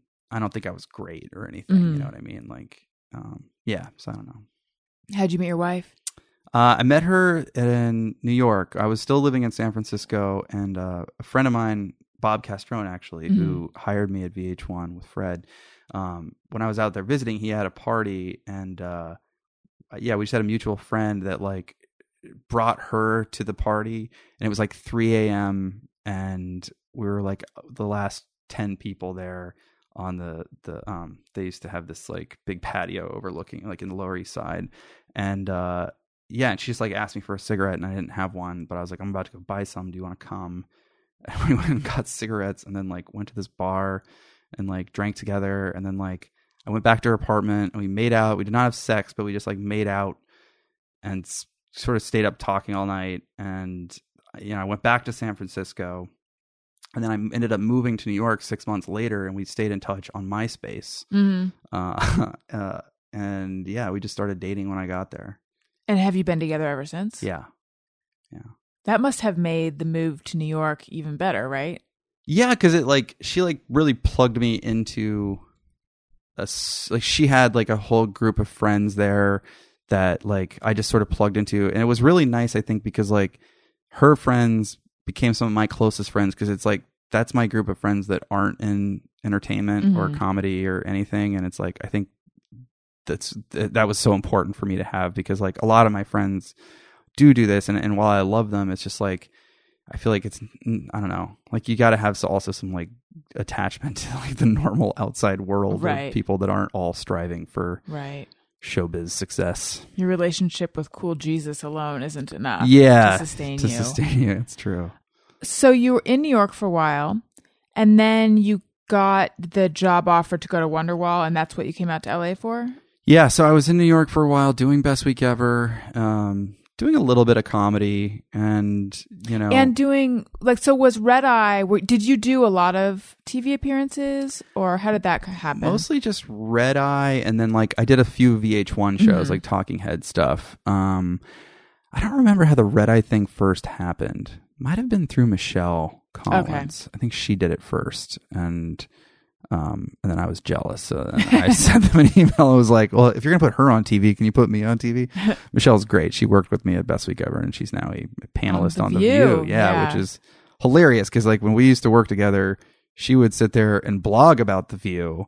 So there's something very satisfying about seeing her on The View now. It feels Right. like a, a full circle uh, actualization of hmm her life's purpose. That's funny. Um, yeah, but that was weirdly the best week ever thing was like, you know, it was just a blog, but it was it was kind of even now I have like sort of special memories, and it has like a place in my heart where it was like the people I worked with were all people that I've I'm still pretty connected with now. Sara Schaefer worked there too, right? Yeah, so Sara Schaefer worked there, and um, and then you know she of course went on to do Nikki and Sara live, Mm-hmm. and worked at Fallon, and we produced a show with her. Unfortunately, didn't get picked up this year for IFC, but yeah, we're still friends, and I met her because we were both at the same audition for some show that I think was supposed to be on Fuse or Mm. something. And then I ran into her again at was it at Red Eye with Michelle? I don't know. I just all of a sudden realized, oh wait, you're you work or you're friends with Michelle, and I know her through Red Eye, and yeah, it seemed like a small world. yeah, yeah, she, I mean, they're they're both just so smart and funny, and like. Um and, and then even like Dan Hopper was a yeah he went on to write for College Humor and he just moved out here and I think is you know working in television and stuff and then Bob Castrone who's Nikki uh, Glaser's head writer on her new show. Oh, And, um, and uh, Emmy Blotnick was an intern that we hired, who's now like a, she's writing on Nikki's show, Mhm. and it's just it's just nice that that that whole sort of family has has all kind of gone on and and and done well. And like you know it's nice. I always am happy to see them um and like i'm always proud of the fact that the blog outlived the show. That like they canceled the show and vh1 for some reason kept the blog going for like another year or two or something and then brought the show back. Right. And then I think the blog, or no, maybe at that point the second show outlived the blog. But anyway, um, yeah, I did that for a while, and then you know, as we said, it was like after a couple years, it was starting to kind of be like, all right, what's the next thing, you know? Mm. And um, John, my f- now business partner, was an agent at the time that Bob actually put me in touch with, and he kind of called me up one day and was like, "Hey, would you ever consider?" Moving to LA and working with Lloyd Braun and Gail Berman on this site Wonderwall, and um, I was sort of seduced into. It's interesting that uh, here's a statement slash question that will be interesting to zero of my listeners, but I'm going to forge ahead anyway. It's interesting that an agent got you the Wonderwall job. Right? Yeah, it was it was it was a little bit um, unconventional. Where like I think he you know he knew people at Berman Braun, the company that was producing the Wonderwall project, and they he knew they were looking for a, a an editor. He had recently met me, and I think he just kind of put it together. He wasn't actually my agent at the time. Mhm. You know, he was just like, "Hey, I met with you. You actually sort of fit this job opportunity Right. I heard about. Why don't you want to meet this guy?" And then I met the you know Lloyd and Gail, the people that were uh, the head of the company, and they ended up wanting to hire me. And so then he kind of became my agent um, when I moved. I, I didn't. I was like, I guess, I guess you own me now. you you got me this job. Uh, I guess I work for you. I'm just going to send you checks from now on. Did uh, when did you marry your wife? We got married right before I moved to LA. So the summer of 2008. Um, we got married, and then like three months later, the whole Wonderwall thing happened, and we just were like, yeah, let's just. Let's So go. she was on board from the from the get go. Yeah, I think she was also feeling a little bit of like uh, professional restlessness and just wanted something new. And and we just it was a kind of impulsive decision. It was one of those things that we just I remember talking to her and it was just like, yeah, let's just do it. You know, let's Mhm. just do something different. And she had never been to L.A. at that point. Where's she from? She grew up in upstate New York, um, uh, in Pleasant Valley, and uh, you know had had been. I think she'd been to the Bay Area before, but had never been to L.A. And so Mm. she we moved here. Literally, when we arrived here, it was the first time she'd ever been, and so I remember thinking like, "Oh man, we just got married. Like, this is she's gonna hate it here, and like we're gonna get divorced or something." But she ended up loving it, um, and yeah, it's been almost eight years now. Really, she loved it right away. I feel Not right away. Okay, not yeah, right it ta- away. LA is yeah, it takes a while. confusing to people. I always tell friends because like I was really the first of all my like New York comedy friends, uh, the first person to come out here. And I remember they Mm-hmm. were all like making fun of me and laughing at me and being like, "You're an idiot for going to LA." Really, then- why? because at the time, this is 2008. It was like before the big kind of comedy Right. exodus in our Yeah. generation, and it was like everyone was just like, "Oh man, New York is the best. LA sucks. Mm-hmm. You're dumb." And It cha- it felt like it changed fast. I moved out here or back here in 2010, and it felt like. And since then, people who have moved out have said to me, it just felt like everyone left. Yeah, I mean now it's like I mean maybe it's just because I'm you know I'm older, but it's like I don't know anybody in New York Mhm. anymore. Like I everybody that like I kind of came up with and was like around during that period, like all the people we just talked about from Best Week Ever, and then like you know my kind of the you know Max Silvestri and Gabe Delahaye and Jenny Slate and Gabe Liedman and that whole sort of group of stand ups and stuff that I was friends with, they all one by one started coming out here Right. and like um I think Max was actually he moved out he was the last one. He moved out um like the end of last year. Mm. and uh and yeah so it ended up it took a while. Like the first six months nine months i remember really missing new york and because and and just being like i made a big mistake. Because i was also not happy with my job and it was just like oh man i really messed up. Like what are we gonna do? And um and i don't know. Like then I, we started to like accept la on its own terms and find the things that we liked about it and kind of find our little sort of pockets of it that that we enjoyed and uh and I think you know once one and then once my career started going back in the direction that I wanted it to and I felt more of a sense of kind of control of that um that helped And oh, lost my question. Found my question. Your twins. How old are they? they're 16 months now.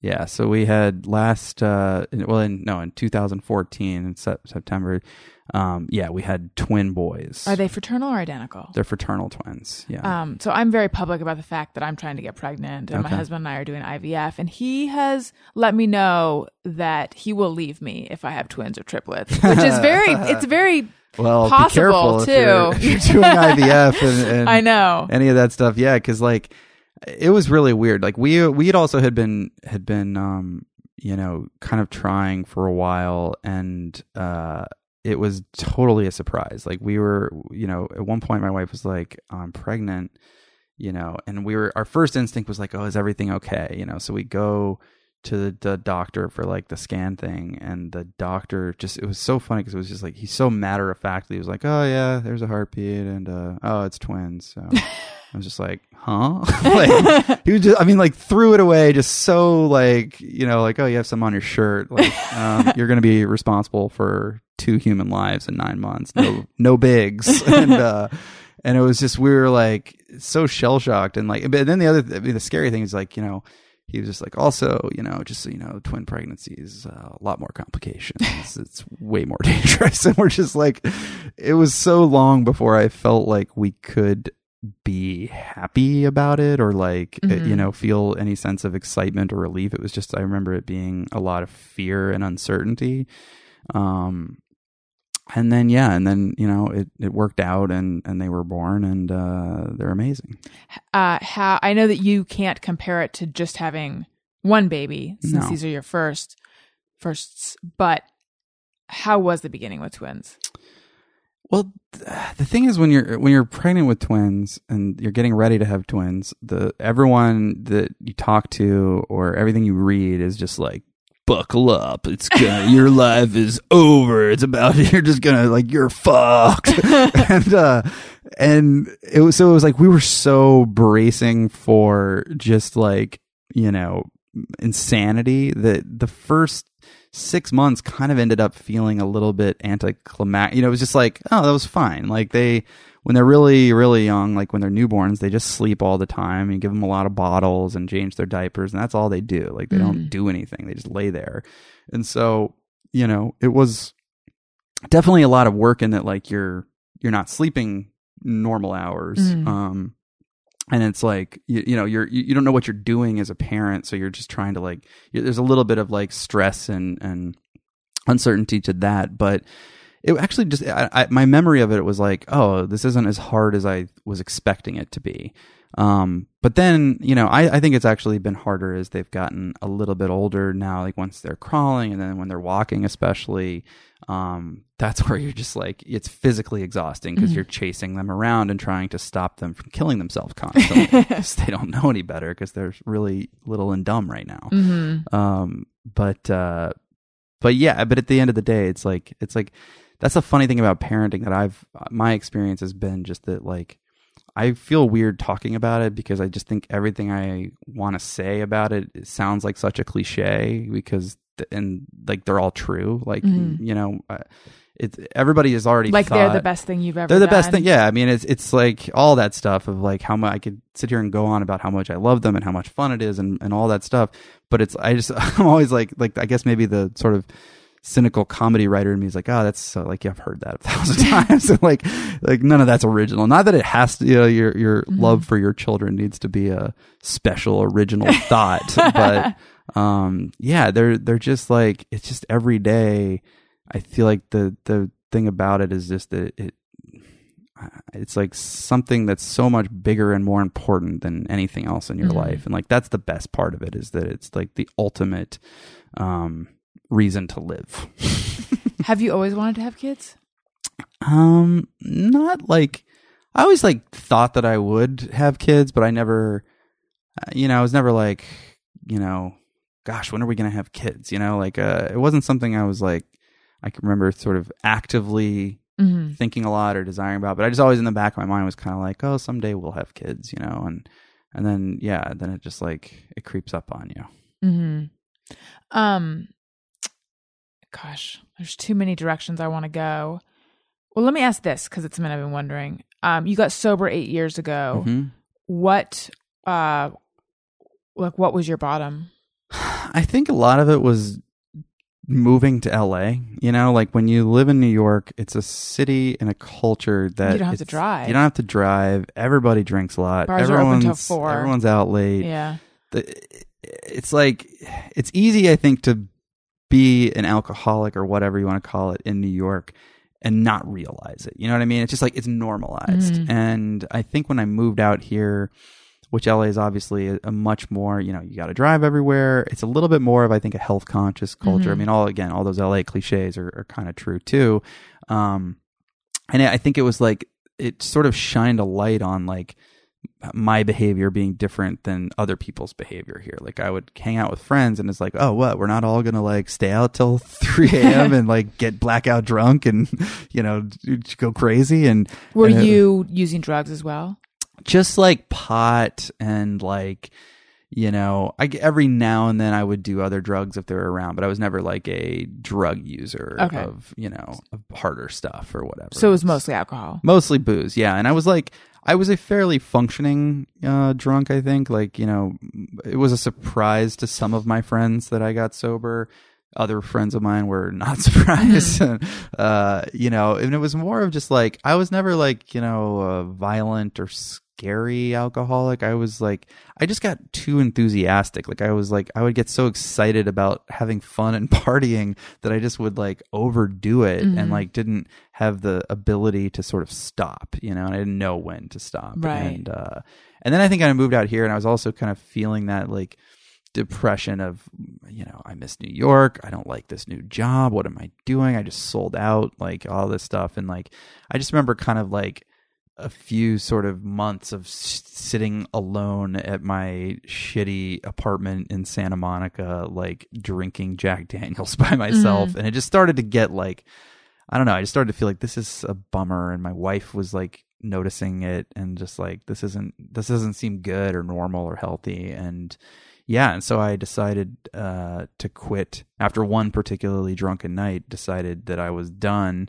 um like a lot i feel like a lot of people that drink like you have those nights where you wake up and you're like the mornings you wake up and you're like i'm never drinking Mhm. again and i had had those before too but this time was like i meant it um and so yeah i just la is like the easiest place in the world probably to get sober because there's so much like you know 12 Recovery steps and culture, yeah. recovery culture here and especially where i was living on in santa monica on the west side it's a big thing out there and uh yeah, I just and I I kind of met some people that helped me out and and stopped and you know it like looking back I mean I don't know if like um it's because I quit drinking but I do know that like my life went in a much better direction once I did you know Mhm. and so now it's like I think I mean I'm not really involved in recovery and I'm I'm not um I'm not a big like 12 stepper type person but I also know that just like it's not even like I don't I don't drink anymore just because I feel like it's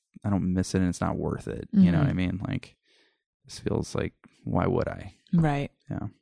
I want to talk to you guys about Curology. You know what sucks? Adult acne and also teenage acne and arguably baby acne. Basically, any sort of skin eruption uh, of the acne sort is something that pretty much blows and makes you feel insecure and makes you feel like, oh, great, there goes my social life because now I'm just going to have to stay inside. Uh, and let's say you don't have time to get to the dermatologist for prescription skincare or you can't afford it. Well, that is where Curology comes in uh, because they have revolutionized access to prescription skincare. You take five minutes to complete a profile at Curology.com and you upload pictures of your skin. You get paired online with a licensed medical professional who assesses your skin and prescribes the right mix of acne fighting ingredients for you. Your prescription is shipped straight to you. Today, my listeners get their first month of customized prescription acne treatment free when they go to Curology.com and enter my code BESTFRIEND in the lower right hand corner of your screen. You have nothing to lose. That's 30 full days on the path to clear skin free. That's Curology.com, C U R O L O G Y.com, and my code BESTFRIEND. So again, that's Curology, C U R O L O G Y.com, and my code BESTFRIEND let's take some questions that people sent in over Twitter. Seriously. When we ask and send them in, they're wondering how you have been. So thanks so much for answering these questions from our fans. Okay. Roger Arnold says, from first to last, in what order do the following labels apply to Alex? S- Stratagenius, Techspert, Biz Dev Guy. So these are all made up bajillion hits terms that I think he pulled off my website. Um, except biz dev guy, that's real. That's a thing that people do. Um, which is also, I just think that phrase is so funny. Biz dev. Yeah. I'm here to develop some business. um, so I guess, uh, from what I said, I mean, I'm kind of a biz dev guy, you Mhm. know, and then maybe a strategenius and then maybe a tech expert. I'm not, I'm not really a, a tech expert. Right. There we go. The other questions are about At Midnight and Twins, which Okay. we've already covered. Yeah. So I say we move on to Just Me or Everyone. Yeah. Sometimes I ponder on something I have thought or done. Is it just me or everyone? Okay. This is where people write in with things they think or do, and they wonder, is it just me or everyone? And we say, if we also do this. Danielle Lynn says, I always choose the driest looking shower stall at the gym. Seems cleaner or used less frequently, just me or everyone. At first, I was like, oh, yes, I do that. And then I thought, wait, no, I absolutely don't do that. For me, it's all about the location of the stall. Like I don't want to be the one near closest to the hallway that feels exposed. Mm. Um, and I, if someone is in one, I don't want to go right next to them if I can avoid it. So yeah, for me, it's just all about, it's almost like, like where to stand on an elevator. It's all about other people. For me, it's 100% about shower pressure, water pressure. Uh, I've realized at my gym, most of them have none, and there's one. there's one shower head that actually has decent water pressure, so I always go for that one or wait around for. Is there a line for that one? Often? Sometimes it gets weird where because it's also like an open shower thing where it's like you're standing there naked with a bunch of Oh. other naked men, and I'm kind of just I like, see. "Are you almost done with that shower? Is that how showers at gyms for dudes usually are? I don't know. I, I go to the YMCA, so that's how that. They're kind of old school about. Right. stuff. Ev- literally, everyone in there is at least seventy years old. um, so I don't, I don't know if that's all gyms. Okay. Flash Dabbles says, When I walk by people at work who speak a different language, I always think they are talking about me. I think that's fairly common. It's sort of like if you walk by people when they start laughing, you're like, what? What what is it about me? Or maybe that's just for narcissists. Just me or every narcissist. Or xenophobes. I don't know. Yeah. if you if you just have a weird paranoia that everybody from another culture that speaks Right. another language is somehow focusing and obsessed with you. I mean, but sometimes there have okay. Well, so I had a friend from Finland, and I remember when I was very young, and I remember being at her house and hearing like a bunch of Finnish with the, but hearing my name in there too. Oh Being yeah, like, come that's on. that's I'm yeah, that's definitely me. You're talking about Yeah, yeah. that's the worst. Uh, JMOs and Bobos says, I even, no, sorry. I get even more excited about my cup of coffee based on the shape of and or designs on my mug. Need an ARIYNBF mug. Yes. I feel like mug, I feel like mugs are a direction I should go. Uh, but also heavy and breakable to ship unless we were to do some kind of plastic mug, which I don't even think they make those anymore. Um, I it's less that I get excited about my coffee based on the shape and the design of the mug than we have a zillion mugs, but I, there's like two that I like to use. I just I have my favorites. You? Yeah. It's all about size for me. The largest vessel of caffeine is what I usually go for. Mhm. How many cups of coffee a day? Too many, probably three or four. Yeah, same with me. Do you have like a cutoff after a certain point you won't drink it? Yeah, I'm. I, I think I'm a little sensitive to it in the afternoon. So usually I'll have an after lunch cup, and Mhm. that's it. Mike Azilla says, Nothing makes me happier than when I happen to have something in my purse that someone needs. This, I do not feel this way. I don't feel great if someone, like if someone needs a band aid and I don't have one, I probably feel bad.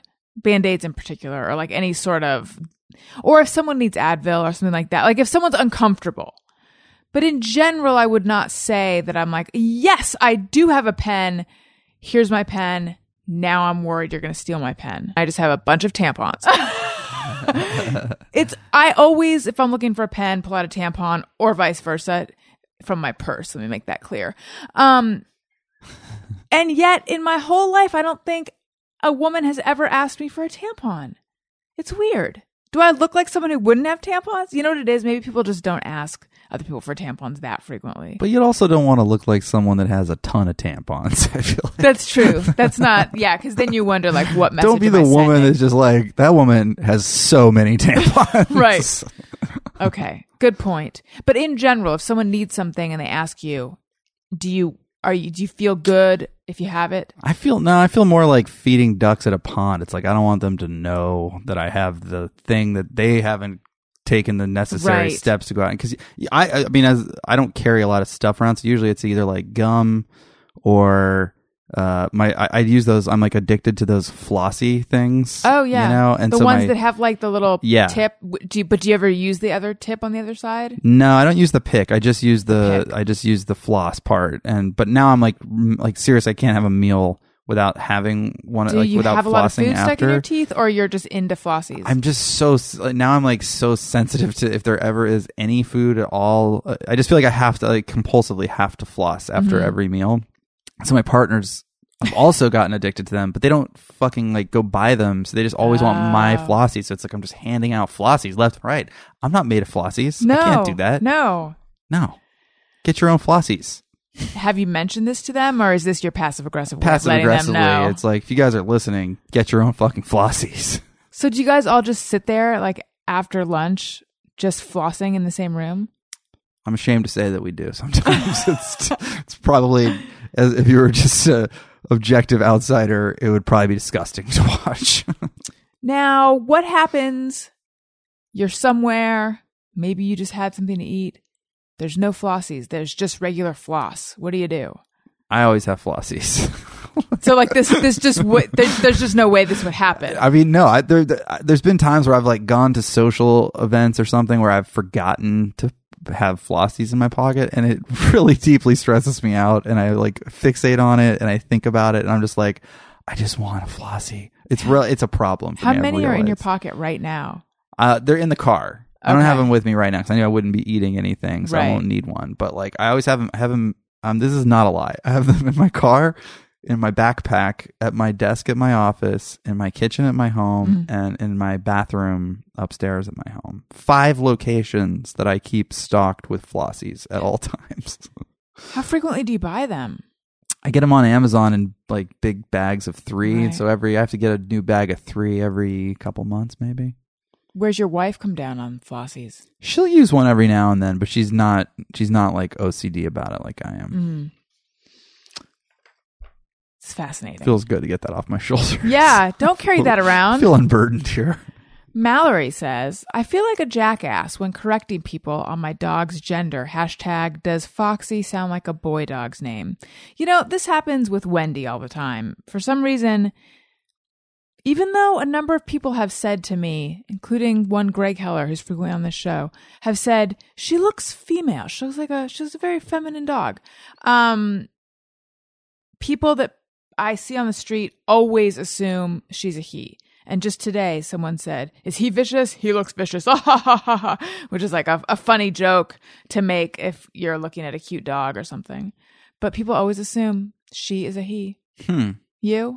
you have I've, dogs. I've, I've had, I have a one dog, Butter. He's a pug, and yeah, I, I feel like a lot of times, you know, you always have those like awkward stop and chats as you're walking Right. with other dog owners, and it's always yeah, how how old is she? And like, oh, it's a he. Like, I don't care, you know, but.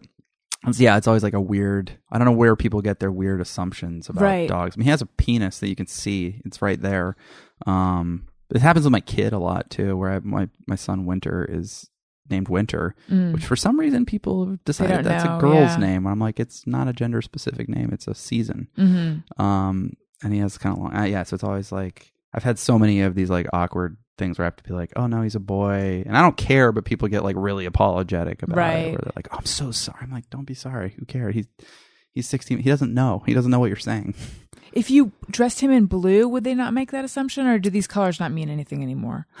It's tougher. I mean, when they're babies and like toddlers, because what they're wearing half the time is just not even a real outfit. Mm-hmm. All children are androgynous at that age. Yeah, yeah, yeah, yeah. Okay. Colleen says, For some fucked up reason, I feel like I can't hear when I don't have my glasses on. So basically, I'm deaf when blind. I have all sorts of weird things like this. Like just today, I um I've decided it's time to wear my retainers again, even though they barely fit and they might be doing more damage than uh actually that's I have a question for my dental listeners. Are is wedging in retainers that no longer fit will it eventually push my teeth back where they need to go? Or am I somehow like making things worse? That's a question that I have. Um, but anyway, I had them in and I was trying to do something on my computer and I was like, I felt it was like as if someone had tied my hands behind my back just because I was wearing retainers. Mm. Uh, so yeah, I have all sorts of weird like like I um I never wear sunglasses because if I have them on, I constantly am taking them off because like I feel like I can't really I don't know. Just weird shit. You? Yeah, I mean, if if I don't have my flossies, I feel like Helen Keller. JMOs for A Rose says, have no problem touching all the produce when shopping. Disgusted thinking about all the hands that touch what I'm buying. You know, I honestly never think about it. When you point it out though, yeah, it's pretty gross. But when I think about when I think about anything in terms of like the the supply chain that ultimately results in what's on your plate, then I begin to like kind of get the heebie-jeebies. That's why you don't think about it. or you wash your fruit and don't worry about it. Like this this question for some reason bothers me because I'm like, why would you not examine the produce that you're about to purchase to detect firmness, ripeness? To I'm not going to just go blind buying pears that aren't ready to be eaten. That's it's insane. irresponsible. It's irresponsible. Why would you do that? You're going Right. to waste those pears because Yeah. they're not ready. And the only way to determine whether or not they're ready, because you can't X-ray them, Mm-hmm. you got to pick it up and feel it and know if it's a good piece of fruit. Do you feel like you're a good fruit selector? My wife is a great fruit selector. She's a trained chef, so she's taught me some of this stuff. Mm. I do feel like at any time I go to the store to get produce that she's asked me to get, invariably it was the wrong selection. so like I'm a very meticulous fruit selector, even though I will never. I just am. It's Even though you're not good at it. well, I think I'm good at it, but I just think it's like a little sort of mind game that she plays of just Oh, like okay. this isn't a good tomato. I'm like, what is wrong with it? It is perfect, and she's like, she can always find a flaw in the tomato. But that's just like her way of subtly reinforcing that she knows what's what with food. And lastly, Andrew McCormick says the same week I finally pick up, a punch card is the the same I get sick of eating at that place. Um, yeah, I don't I don't really have good luck with punch cards. There probably are a few in my wallet. I think in my entire life I've never filled one up. Um, I find that I get a little too obsessive about it. So if I ever find if it's a place generally punch cards were a part of my life when I had a day job that involved buying coffee on the way there and there was usually some kind of punch card. But then it was was usually a place I would go all the time and if I ever forgot the punch card, I was kind of devastated because it w- had become my project. Um recently I bought something on Groupon and I don't use Groupon very often, but I had these two vouchers and then I discovered that one was going to expire or they were both going to expire like very s- sort of shortly after I bought them. Uh and so I had to select the items I want and I by the when I finally selected it was for these photo canvases that were terrible quality as it turns out. But when I finally finished, I felt like this weight had been lifted off me. It was like it became this humongous burden of like I have to I have to get this this photo that I paid for that I paid less than it's really worth, but actually it's worth less than the shipping that I had to pay. And I just thought, I think I won't do that kind of shit again. I don't have the constitution for it. Yeah. Yeah, my, my mom did that once, where she got a she got a Groupon for some. It was like an in studio photo thing for our whole family. So her vision was like, we're gonna have a nice family photo. We're gonna look great, and then like it was just they were the worst. They were the worst pictures. We looked like just dorky weirdos, and uh and then she ended up not buying the full photos, but just like like put You the gotta cut your loss. She like put the watermarked ones on her Facebook or whatever, and I've never used like the punch card things. uh, The only one I ever used was like a a frozen a froyo shop. Mm, sure. And then they just it just became a depressing reminder of how much frozen yogurt I was eating, and I was just like, I, I it's not worth the free one. Like I don't I don't want a visual reminder that I'm a fat piece of shit. You know. uh, which froyo place was it? Uh, in Los Feliz, Froyo Life. Mm. If you're in LA, check it out. Great topping selection, really nice flavor selection. Do you um serve yourself? Is it one of those? yeah, I'm like a little dab of yogurt and four pounds of candy on top kind of guy. It's almost like a candy cereal with uh, a little bit of yogurt as the milk. Um, it's pathetic. How do you feel about gummy bears? This has come up on the show before, but it's been a long time. Gummy bears on frozen yogurt. No, I'm not a gummy bear guy. I'm Okay. a I'm like a chocolate like peanut butter cup. Like I like more of those like kind of s- not savory, but yeah, like chocolates and peanut butters and caramels, those kinds of things. You've gotten Not- Jeff's attention. Jeff gets it. He totally knows how Froyo life works. Uh, yeah, I'm all about Froyo Life. You're about that Froyo It's life. a place on Hillhurst. Hillhurst, Yeah, yeah. correct? Yeah. Yeah. Jeff, where are you with punch cards? Uh, the only one that I ever scored on was that Philly cheesesteak place out in Burbank that we used to go to all the time, and that was good. That was like that was our thing. We would go there every week, and we really liked it. Um, but other than that, it's just I've, I never cashed in one. Other than that, Mm-hmm. and to me, it's depressing. It's like an unfinished project, Yeah. and I just it just makes me sad to have it with like three punches in it and carry it around. So I think I usually don't do it. My Even- old wallets have like I feel I I know I have an almost used up coffee bean and tea leaf punch card from the late nineties. yeah, it seems very uh, Radio Shack Battery Club. It's very Yeah. it's kind of old school. Yeah. Yeah. Froyo Life also did this other depressing thing where on Wednesdays, because they, they sell it to you by the weight, you know? Mm-hmm. So they do this thing if you guess the weight, you get it for free. but it's this Oh, like humiliating interaction that. where Yes. you're like, you have to verbally admit what a piece of garbage you are. like, this is three pounds of candy. Like, just, I don't want to say it out loud. Can I just pay for it and be out of here so I can shamefully eat it in my car? Did you ever get it right? No, I I was like, well, at first I tried it and then realized like how diluted I was about You're the amount of yogurt. yeah, like you know, it's a normal serving, like four ounces of yogurt, right? No, it's four pounds fat. So Well, Alex Blagg, it was delightful having you on the show. Thank you so much. thanks for having me. This was uh the best free therapy that I've ever had. Perfect.